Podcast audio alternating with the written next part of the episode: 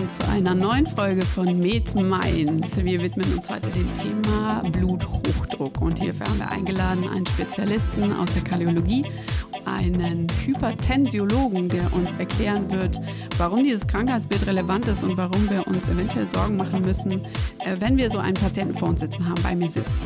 Herzlich willkommen, Herr Professor Dr. Oliver Dörr. Hallo Olli. Hallo Alessa. So, Bluthochdruck, eventuell unterschätzt, denn an sich ein Krankheitsbild, was viele Menschen betrifft. Und das direkt ist die erste Frage, wie häufig kommt Bluthochdruck überhaupt vor? Ja, schätzungsweise leiden 35 Millionen Menschen in Deutschland am Bluthochdruck. Allerdings ist es nur eine Schätzung, weil ca. 2 Drittel dieser Patienten sind tatsächlich diagnostiziert. Und wiederum 1 Drittel dieser Patienten sind wirklich effektiv behandelt.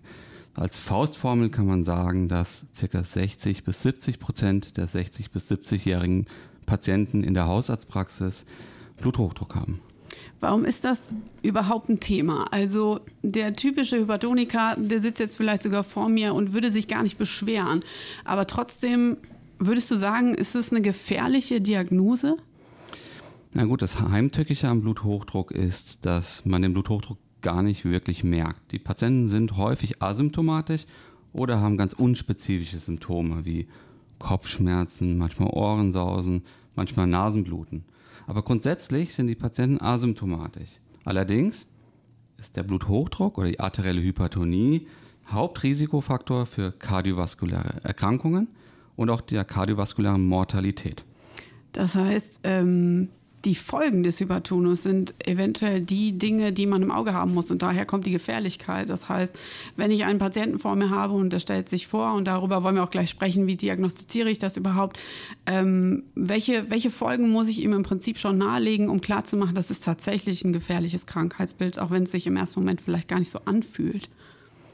Ja, zu den schwerwiegenden Folgen der arteriellen Hypertonie zählt der Schlaganfall und der Myokardinfarkt. Mhm. Allerdings sind auch weitere Organe betroffen von einem dauerhaften erhöhten Bluthochdruck, wie das Herz selbst, die hypertensive Herzerkrankung, die Nieren, die hypertensive Nephropathie, wie bereits erwähnt, der Schlaganfall, die Progression der Atherosklerose, das heißt die Gefäße, die dauerhaft einem erhöhten Druck ausgesetzt sind, einem erhöhten Shear Stress am Endothel, führt nicht nur möglicherweise zur Entstehung, aber auf jeden Fall zur Progression der Atherosklerose und somit der KAK, der CAVK und auch der PAVK. Also wenn jetzt ein Patient vor dir sitzt und sich bei dir vorstellt und du anamnestisch schon in die Richtung Bluthochdruck diagnostizierst, was sind denn die Faktoren, die da eine Rolle spielen, warum dieser Patient eventuell mit dieser Diagnose belastet ist? Also mit der Frage nach der Ursache für die Hypertonie. Zum einen sind das degenerative Prozesse, Gefäßsteifigkeiten. Allerdings spielen bei der Pathophysiologie des arteriellen Hypertonus hormonelle Faktoren eine Rolle und der Wechselspiel zwischen der hormonellen Regulation und dem vegetativen Nervensystem. Mhm. Bei Hypertonikern weiß man, dass das sympathische Nervensystem aktiviert ist und aktiver ist als bei Patienten ohne arteriellen Hypertonus. Allerdings ist der komplexe Wechselspiel zwischen vegetativen Nervensystem und hormoneller Regulation zentral bei der Frage der Pathophysiologie der arteriellen Hypertonie. Jetzt wollen wir mal ein bisschen konkret werden. Also der Patient ist jetzt zu dir gekommen, bringt im Zweifel diese ganzen Risikofaktoren mit.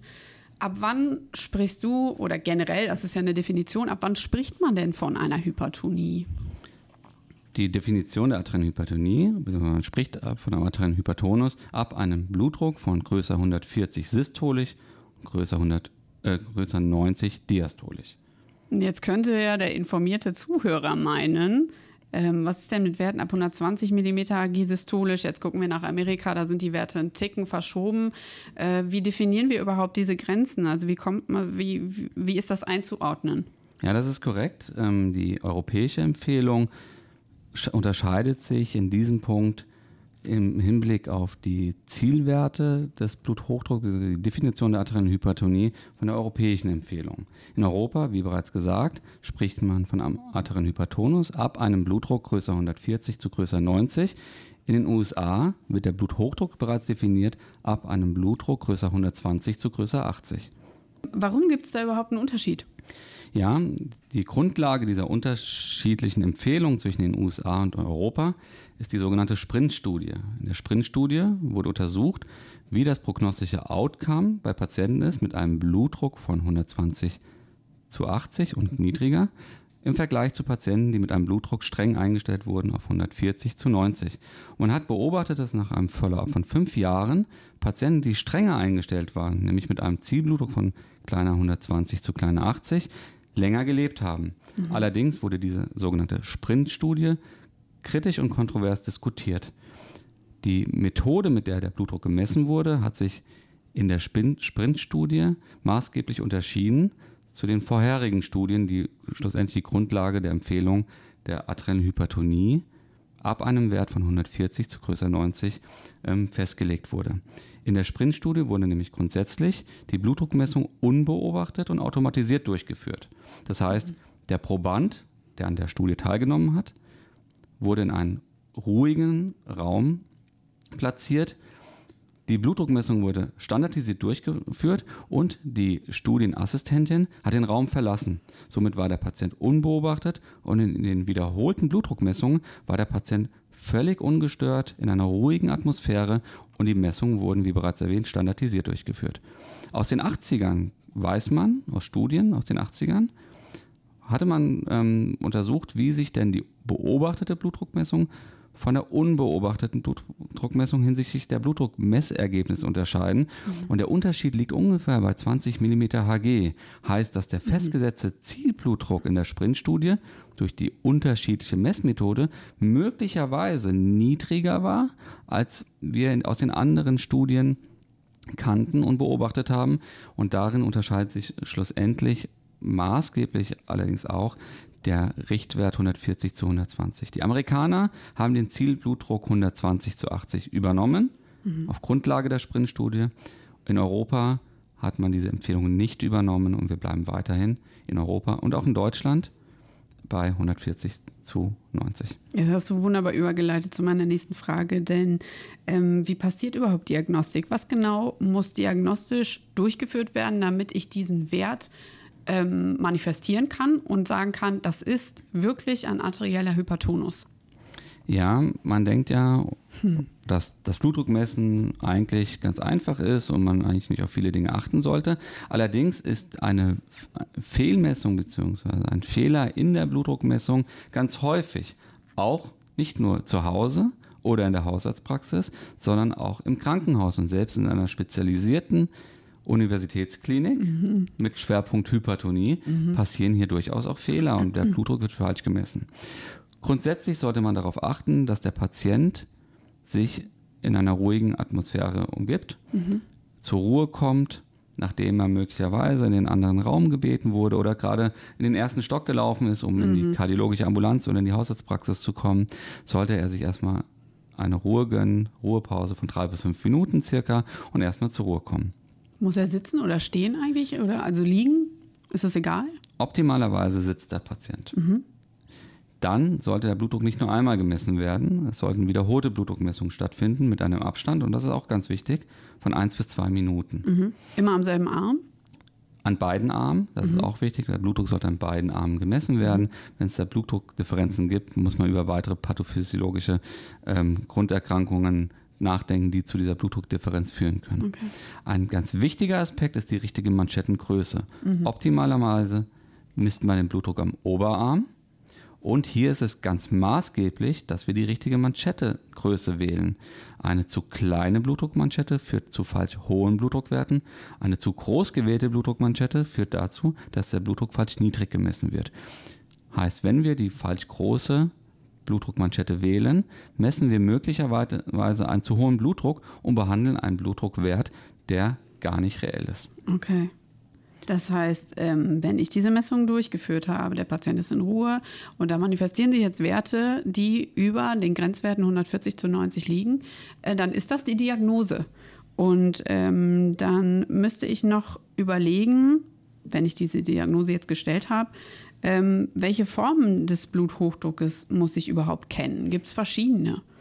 Ja, zunächst einmal in der Diagnostik, jetzt haben wir den Blutdruck gemessen, der Blutdruck ist erhöht, über 140 zu über größer 90, aber der Blutdruck alleine definiert das kardiovaskuläre Risiko nicht nur alleine, sondern da spielen noch weitere Faktoren eine Rolle. Mhm. Welche Komorbiditäten hat der Patient? Bestehen weitere kardiovaskuläre Risikofaktoren?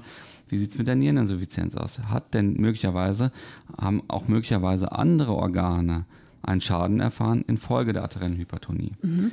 Aus diesem Grund ist es maßgeblich, neben der Messung des Bluthochdrucks zur Festlegung der Blutdruckwerte auch weitere Organsysteme zu untersuchen. Hierzu gehört, natürlich, wir denken primär erstmal ans Herz als Kardiologe, ein Ultraschall des Herzens, um zu beurteilen, ob denn möglicherweise der Herzmuskel sich schon strukturell umgebaut hat, im Sinne einer Hypertrophie. Mhm. Man spricht auch von einer hypertensiven Herzerkrankung. Der Ventrikel, die linke Herzkammer, wird dicker, hypertrophiert, wird gleichzeitig auch steifer. Die Folge könnte eine diastolische Herzinsuffizienz sein, und bei lang anhaltendem, unkontrollierten Hypertonus kann es auch zu einer hypertensiven Herzerkrankung, wie bereits erwähnt, mit einer eingeschränkten systolischen Herzinsuffizienz führen. Mhm. Auch die Betrachtung der Niere spielt eine Rolle. Ein dauerhaft erhöhter Bluthochdruck mit einem erhöhten Perfusionsdruck der Niere kann zu strukturellen Schädigungen der Nieren führen. Aus diesem Grund empfiehlt es sich auch, Proteine im Urin nachzuweisen, beziehungsweise mal danach zu schauen. Ein Aspekt, der häufig vergessen wird oder man nicht so im klinischen Alltag nicht so dran denkt, ist der Augenhintergrund. Es empfiehlt sich, den Patienten auch mal zum Augenarzt zu schicken, um den Augenhintergrund zu beurteilen, weil ein dauerhaft erhöhter Blutdruck auch zu Schädigungen im Bereich des Augenhintergrunds führen kann. Mhm. Wenn all diese Dinge sozusagen diagnostisch erhoben wurden und meinetwegen sogar wir jetzt einen Patienten vor uns hätten, der diese Endorganschäden noch gar nicht wirklich aufweist, sondern vielleicht sogar dieser Bluthochdruck oder die Hypertonie eher so ein Nebenbefund war, der wegen einer ganz anderen Geschichte im Krankenhaus gelandet ist oder sich vorgestellt hat. Aus deiner Erfahrung heraus, wie gut lassen sich diese Patienten überhaupt überreden? Und jetzt kommen wir zur Therapie, womöglich sogar Medikamente einzuschmeißen. Ist das nicht vielleicht sogar schwierig, da eine Compliance zu erreichen? Ja, aber vor der Therapie kommt immer erst nochmal eine weitere Diagnostik. Du hast einen ganz wichtigen Punkt angesprochen, nämlich einen hochgemessenen Blutdruck, sprich einen Hypertonus, in einer medizinischen Einrichtung, in der Praxis, in der Apotheke, in der Ambulanz, einer Klinik oder auch während eines stationären Aufenthaltes. Es gibt ganz viele Patienten, die gar keinen Bluthochdruck haben. Allerdings in einer medizinischen Einrichtung höhere Blutdruckwerte gemessen werden. Man spricht von so einem sogenannten Weißkittelhypertonus. Mhm. Das bedeutet, die Patienten sind aufgrund der Atmosphäre in einer klinischen Einrichtung angespannt, aufgeregt und haben in dieser Situation einen erhöhten Blutdruck. Mhm. Es wäre jetzt natürlich ein Fehler, diesen Bluthochdruck zu behandeln, weil das ist ja nicht der reelle Blutdruck der Patienten in der häuslichen Umgebung. Man kann diese Patienten häufig identifizieren, indem man gerade wieder auf die Endorganschäden schaut. Und da gibt es gar keinen Hinweis darauf bei diesen Patienten, dass andere Organsysteme bereits umgebaut sind, beschädigt sind. Und bei diesen Patienten empfiehlt sich zum Beispiel eine häusliche Blutdruckmessung, bevor man medikamentös startet. Man kann die Patienten bitten, ein Blutdrucktagebuch zu führen, 3 bis 5 Mal am Tag den Blutdruck zu messen zu Hause. Man leitet die Patienten, und das ist auch ganz wichtig, an, wie man den Blutdruck misst. Mhm. Und dann kann man nach 2-3 Wochen sich diese Blutdruckwerte noch einmal anschauen und dann nochmal die Blutdruckwerte, die in der häuslichen Umgebung gemessen wurden, zu beurteilen. Was man auch empfehlen kann, ist eine ambulante Blutdruckmessung. Das heißt, der Patient bekommt einen Blutdruckmanschette angelegt und der Blutdruck wird Tag und Nacht gemessen in regelmäßigen Abständen. Und das ist ganz wertvoll in der Beurteilung der arteriellen Hypertonie oder des Blutdrucks im häuslichen Umfeld, nicht nur am Tage, sondern auch in der Nacht. Physiologischerweise fällt der Blutdruck nachts nämlich ab. Mhm. Man spricht von dem sogenannten Dipping. Der Blutdruck sollte physiologischerweise 10-20% des Tagesmitteldruckes abfallen. Fällt der Blutdruck nachts nicht ab, spricht man vom sogenannten Non-Dipping. Steigt der Blutdruck nachts möglicherweise sogar an, spricht man vom Reverse-Dipping. Mhm. Das ist jetzt keine Analyse, um unser Interesse zu befriedigen und ein rein wissenschaftliches Interesse, sondern man weiß, dass ein unzureichender Blutdruckabfall in der Nacht auch prognostisch ungünstig für diese Patienten ist. Mhm. Du hast vorhin gesagt, primär sind degenerative Prozesse dafür verantwortlich, dass der Blutdruck so hoch wird. Gibt es da noch andere Ursachen dafür, dass ein Hypertonus sich entwickelt? Ja, das ist eine sehr interessante Frage. Bei ca. 90% der Patienten mit arteriellen Hypertonus gibt es keine Grunderkrankung, behandelbare Grunderkrankung, die die Ursache für den Hypertonus ist. 10% der Hypertoniker allerdings haben einen sogenannten sekundären Hypertonus. Hier ist es so, dass eine weitere Grunderkrankung ursächlich ist für den entstehenden arteriellen Hypertonus. Mhm. Es gibt häufigere Ursachen für den sekundären Hypertonus und seltenere Ursachen. Zu den häufigeren Ursachen zählen parenchymatoöse Nierenerkrankungen, die Nierenarterienstenose oder auch als hormonelle Ursache der primäre Hyperaldosteronismus, der sogenannte Morbus Conn. Mhm. Zu den eher selteneren Ursachen zählt das Cushing-Syndrom und das Phäochromozytom. Mhm. Der primäre Hyperaldosteronismus, der Morbus Conn, hierbei handelt es sich um einen Aldosteron produzierenden Tumor im Bereich der Nebennierenrinde. Die Patienten fallen dadurch auf, dass der Bluthochdruck unheimlich schwierig einstellbar ist. Mhm. Laborchemisch imponiert häufig an Hypokalämie.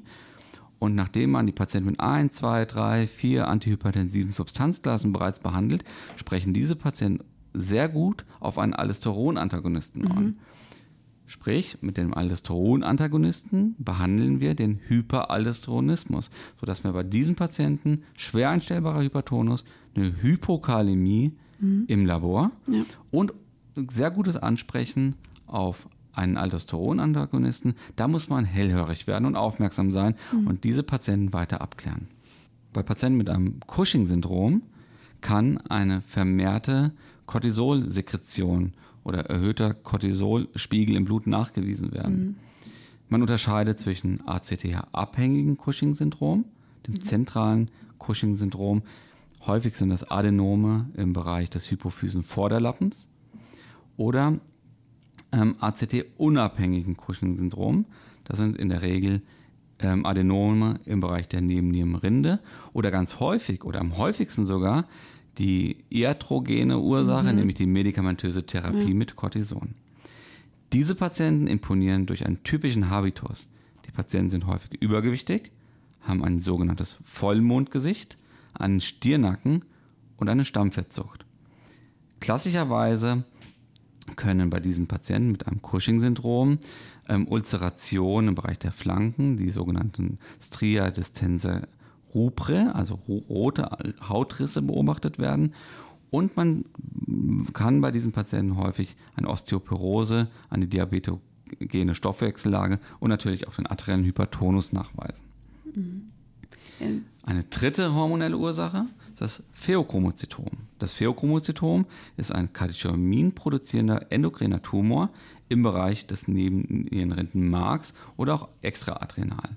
Hierbei werden, wie der Name schon sagt, vermehrt Katecholamine produziert und die Patienten haben sehr hohe Blutdruckspitzen bis Blutdruckwerte bis 300 mm Hg, sind eher schmal, drahtige Menschen, eher nervös wirkend, haben häufig auch einen Tremor, Schwitzen und klassischerweise ein blasses Gesicht im Rahmen der Blutdruckspitzen. Okay, das sind viele Alternativdiagnosen und dahingehend vermute ich mal, unterscheidet sich im Zweifel die Therapie. Also wenn ich jetzt einen sekundären Hypertonus diagnostiziere, kann ich eine Ursache behandeln. Beim primären haben wir schon gesagt, da gilt es jetzt irgendwie die Symptomatik, nämlich an sich die hohen Werte zu therapieren. Was packst du da so aus? Welche Möglichkeiten und vor allen Dingen anhand der Einordnung, da sind wir jetzt gar nicht genau drauf eingegangen, es gibt schwere Grade des Hypertonus. Wie gehst du vor, wenn jemand sich mit einer arteriellen Hypertonie bei dir vorgestellt hat? Ja, grundsätzlich, bevor man medikamentös behandelt, nach Abschluss der Diagnostik, sollten wir den Patienten eine Lifestyle-Modifikation empfehlen. Das empfehlen wir ganz häufig. Mhm. Wir wissen auch, wenn wir an uns selbst denken, wie schwierig es ist, seinen Lebensstil zu modifizieren. Ausreichend Bewegung, die Ernährung, Alkohol, all das sind Dinge, die eine Rolle spielen. Mhm. Und ja, das, wenn wir da den Patienten empfehlen, hier Einschränkungen zu haben, da sind wir nicht immer ganz so beliebt bei den Patienten. Allerdings sollten wir uns einmal Gedanken darüber machen, wie effektiv eine Lifestyle-Modifikation sein kann. Ja. Bevor wir mit der medikamentösen Therapie starten, auch wenn man medikamentös behandelt, und das ist eigentlich auch fast immer die Folge der Diagnose der arteriellen Hypertonie, steht nach der Diagnose die Therapie, die medikamentöse Therapie. Aber dennoch sollten wir uns die Zeit einmal kurz nehmen, um die Effektivität der Lifestyle-Modifikation einmal darüber zu sprechen. Mhm. Was empfiehlst du da? Zu den Lifestyle-Modifikationen gehört zum einen eine eingeschränkte Kochsalzzufuhr, 5 bis 6 Gramm pro Tag circa. Damit kann man wirklich auch eine Blutdruckreduktion von bis zu 8 mm Hg erreichen. Der Alkoholkonsum, 20 bis 30 Gramm Alkohol pro Tag bei Männern, 10 bis 20 Gramm Alkohol pro Tag bei der Frau. Hierdurch kann man eine Blutdruckreduktion bis zu 4 mm Hg erreichen. Durch die mediterrane Kost bis zu 10 mm Hg Blutdruckreduktion und durch eine Gewichtsreduktion 1 bis 2 mm Hg pro Kilogramm Körpergewicht. Wenn der Patient es schafft, 10 Kilo abzunehmen, erreichen wir eine Blutdruckreduktion von bis zu 15 bis 20 mm Hg. Das ist viel. Regelmäßige Bewegung, dynamische Bewegung, mindestens 30 Minuten an 5 bis 7 Tagen in der Woche. Hierdurch kann man auch eine Blutdruckreduktion von bis zu 10 mm Hg erreichen. Und ich finde, wenn man an jedem dieser Aspekte, die wir gerade genannt haben, ein bisschen an sich arbeitet, erreichen wir eine Blutdruckreduktion von bis zu 10 bis 20 mm Hg. Und das ist wesentlich effektiver, als wir mit jeder einzelnen medikamentösen Substanzklasse eigentlich erreichen können. Sodass wir, wenn wir die Patienten behandeln, medikamentös behandeln und gleichzeitig die Patienten motivieren können, ihren Lebensstil zu ändern, Lifestyle zu modifizieren, erreichen wir hier durch synergistisch auch eine Blutdruckreduktion. Und jetzt kommen wir zu einem ganz wichtigen Aspekt der medikamentösen Adhärenz.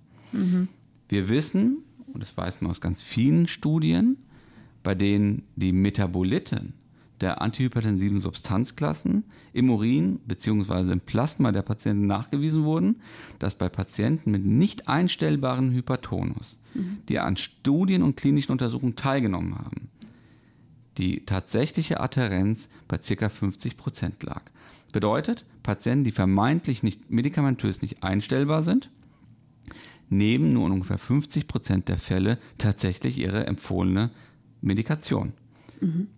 Liegt häufig auch daran, dass Nebenwirkungen im klinischen Alltag nicht erfragt werden oder nicht berücksichtigt werden.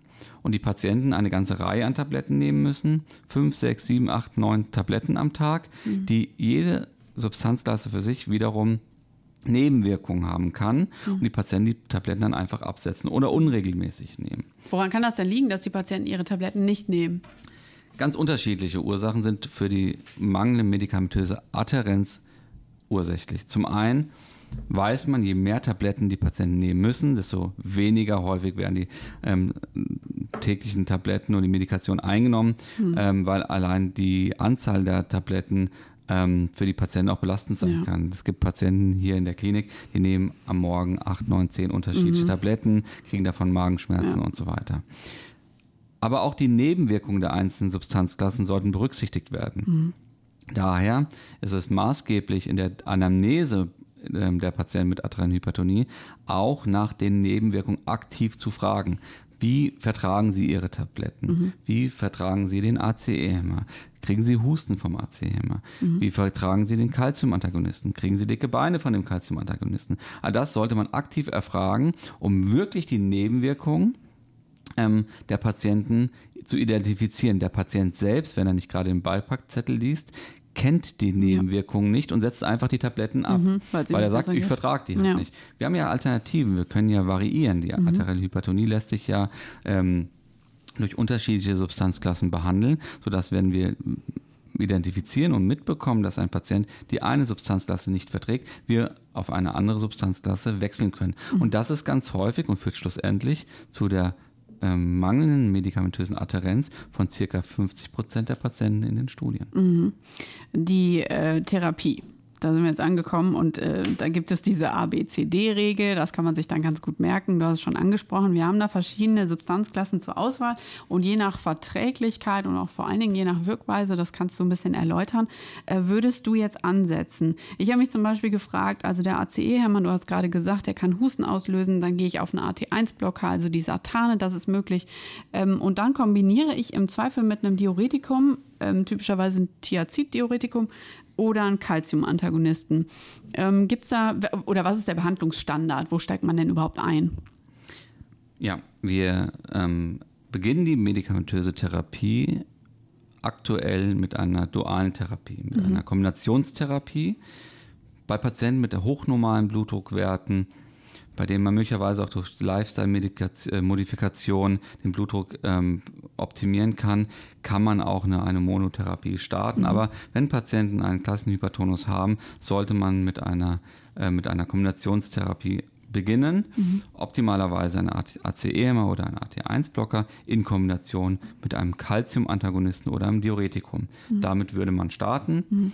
Und wichtig ist auch, den Patienten aufzuklären darüber, dass es einen ganzen Moment dauert, bis die volle Wirksamkeit der antihypertensiven Substanzklassen wirklich eintritt. Mhm. Das bedeutet, wenn wir heute mit einer antihypertensiven medikamentösen Therapie starten, soll man nicht zu ungeduldig sein und gleich übermorgen den Therapieerfolg zu bewerten. Mhm. Man muss sich schon 2-3 Wochen Zeit nehmen, und dann eine erneute Blutdruckmessung standardisiert durchführen oder auch eine ambulante 24-Stunden-Blutdruckmessung, weil wir hierüber Informationen gewinnen, wie sich der Blutdruck tagsüber und nachts verhält und möglicherweise durch eine Hinzunahme einer weiteren Substanzklasse am Abend möglicherweise, wenn wir sehen, der Blutdruck fällt nachts unzureichend ab, der Patient kommt am nächsten Morgen mit zu hohen Blutdruckwerten heraus, sodass wir abends, am späten Abend möglicherweise auch eine weitere Substanzklasse hinzunehmen, sodass wir die nächtliche Blutdrucksenkung erreichen und der Patient möglicherweise am nächsten Morgen optimal herauskommt, sodass wir nicht nur weitere Substanzklassen hinzunehmen können, sondern auch die Verteilung beeinflussen können. Mhm. Welche Zielwerte strebst du da an? Ist es abhängig davon, welchen Schweregrad der Hypertonus vorher hatte? Wonach machst du das fest? Oder darf der Patient sogar vielleicht mitreden und sagen, naja, ab dem Wert ging es mir überhaupt nicht mehr gut, da bin ich total müde geworden oder welche Nebenwirkungen auch immer dann auftreten? Grundsätzlich sollte der Zielblutdruckwert bei kleiner 130 zu kleiner 80 liegen. Mhm. Allerdings darf man hierbei auch nicht zu sportlich sein. Es wird nicht empfohlen, den Blutdruck weit unter 120 mm Hg zu senken. Und 2 Aspekte spielen bei der Frage des Zielblutdruckwertes eine Rolle. Zum einen das Alter der Patienten und auch die Komorbiditäten. Aber grundsätzlich kann man sich merken, der Zielblutdruckwert sollte 130 mm Hg sein. Mhm. Wichtig dabei ist aber, dass der Patient sich dabei auch wohlfühlt. Mhm. Es ist nicht zielführend, Patienten mit einem mittleren Blutdruck von 160 mm Hg sehr sportlich ambitioniert auf kleiner 110 mm Hg zu senden, weil die Patienten werden darunter symptomatisch, wenn es zu schnell geht, sodass wir natürlich auch das Wohlergehen und die Klinik der Patienten bei der Blutdruckbehandlung und dem Erreichen des Zielblutdruckwertes berücksichtigen sollten. Jetzt haben wir gerade über die Patienten gesprochen, die im Zweifel eben aufgrund der Nebenwirkungen ihre Tabletten nicht einnehmen. Was ist denn mit den Patienten, die ihre Tabletten wie vorgegeben und therapeutisch sinnvoll einnehmen, die aber ihren Zielblutdruck nicht erreichen? Was ist der Hintergrund? Ja, die Nebenwirkungen der einzelnen antihypertensiven Substanzklassen spielen in dem Behandlungserfolg der Hypertoniker eine maßgebliche Rolle. Wir haben häufig mit Patienten zu tun, die wirklich die gängigen beschriebenen Nebenwirkungen auch wirklich zeigen. Mhm. Und diese Patienten haben einen sehr hohen Leidensdruck. Und man weiß auch, dass bei Patienten mit multiplen Medikamentenunverträglichkeiten und einem arteriellen Hypertonus die Prognose eingeschränkt ist. Mhm.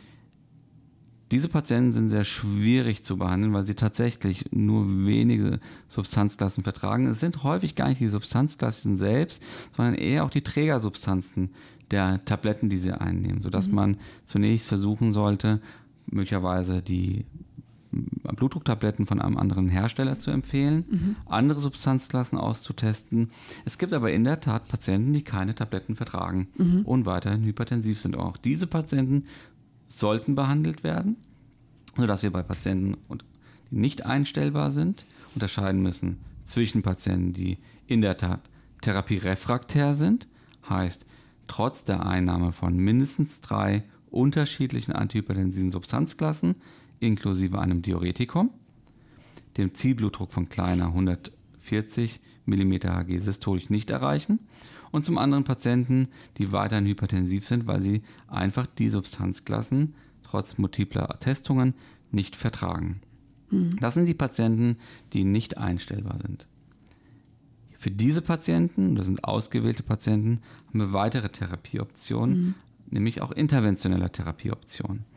Hierzu zählt unter anderem zum Beispiel die renale Denervation, bei der durch eine Katheterablation im Bereich der Nierenarterie das vegetative Nervensystem moduliert wird und wir hierdurch eine Reduktion des Einflusses des sympathischen Nervensystems auf die Blutdruckreduktion erreichen und der Blutdruck hierdurch gesenkt werden kann. Es konnte gezeigt werden, dass die renale Denervation als interventionelle Blutdrucktherapie sowohl bei Patienten mit bestehender antihypertensiver Therapie add-on zusätzlich effektiv ist, aber auch bei Patienten, die off-med, ohne jegliche Begleittherapie, erfolgreich ist. Nach viel Diagnostik und der entsprechenden Therapie und der hoffentlich adäquaten Einstellung des Blutdruckes, wie geht man längerfristig mit Hypertonikern um?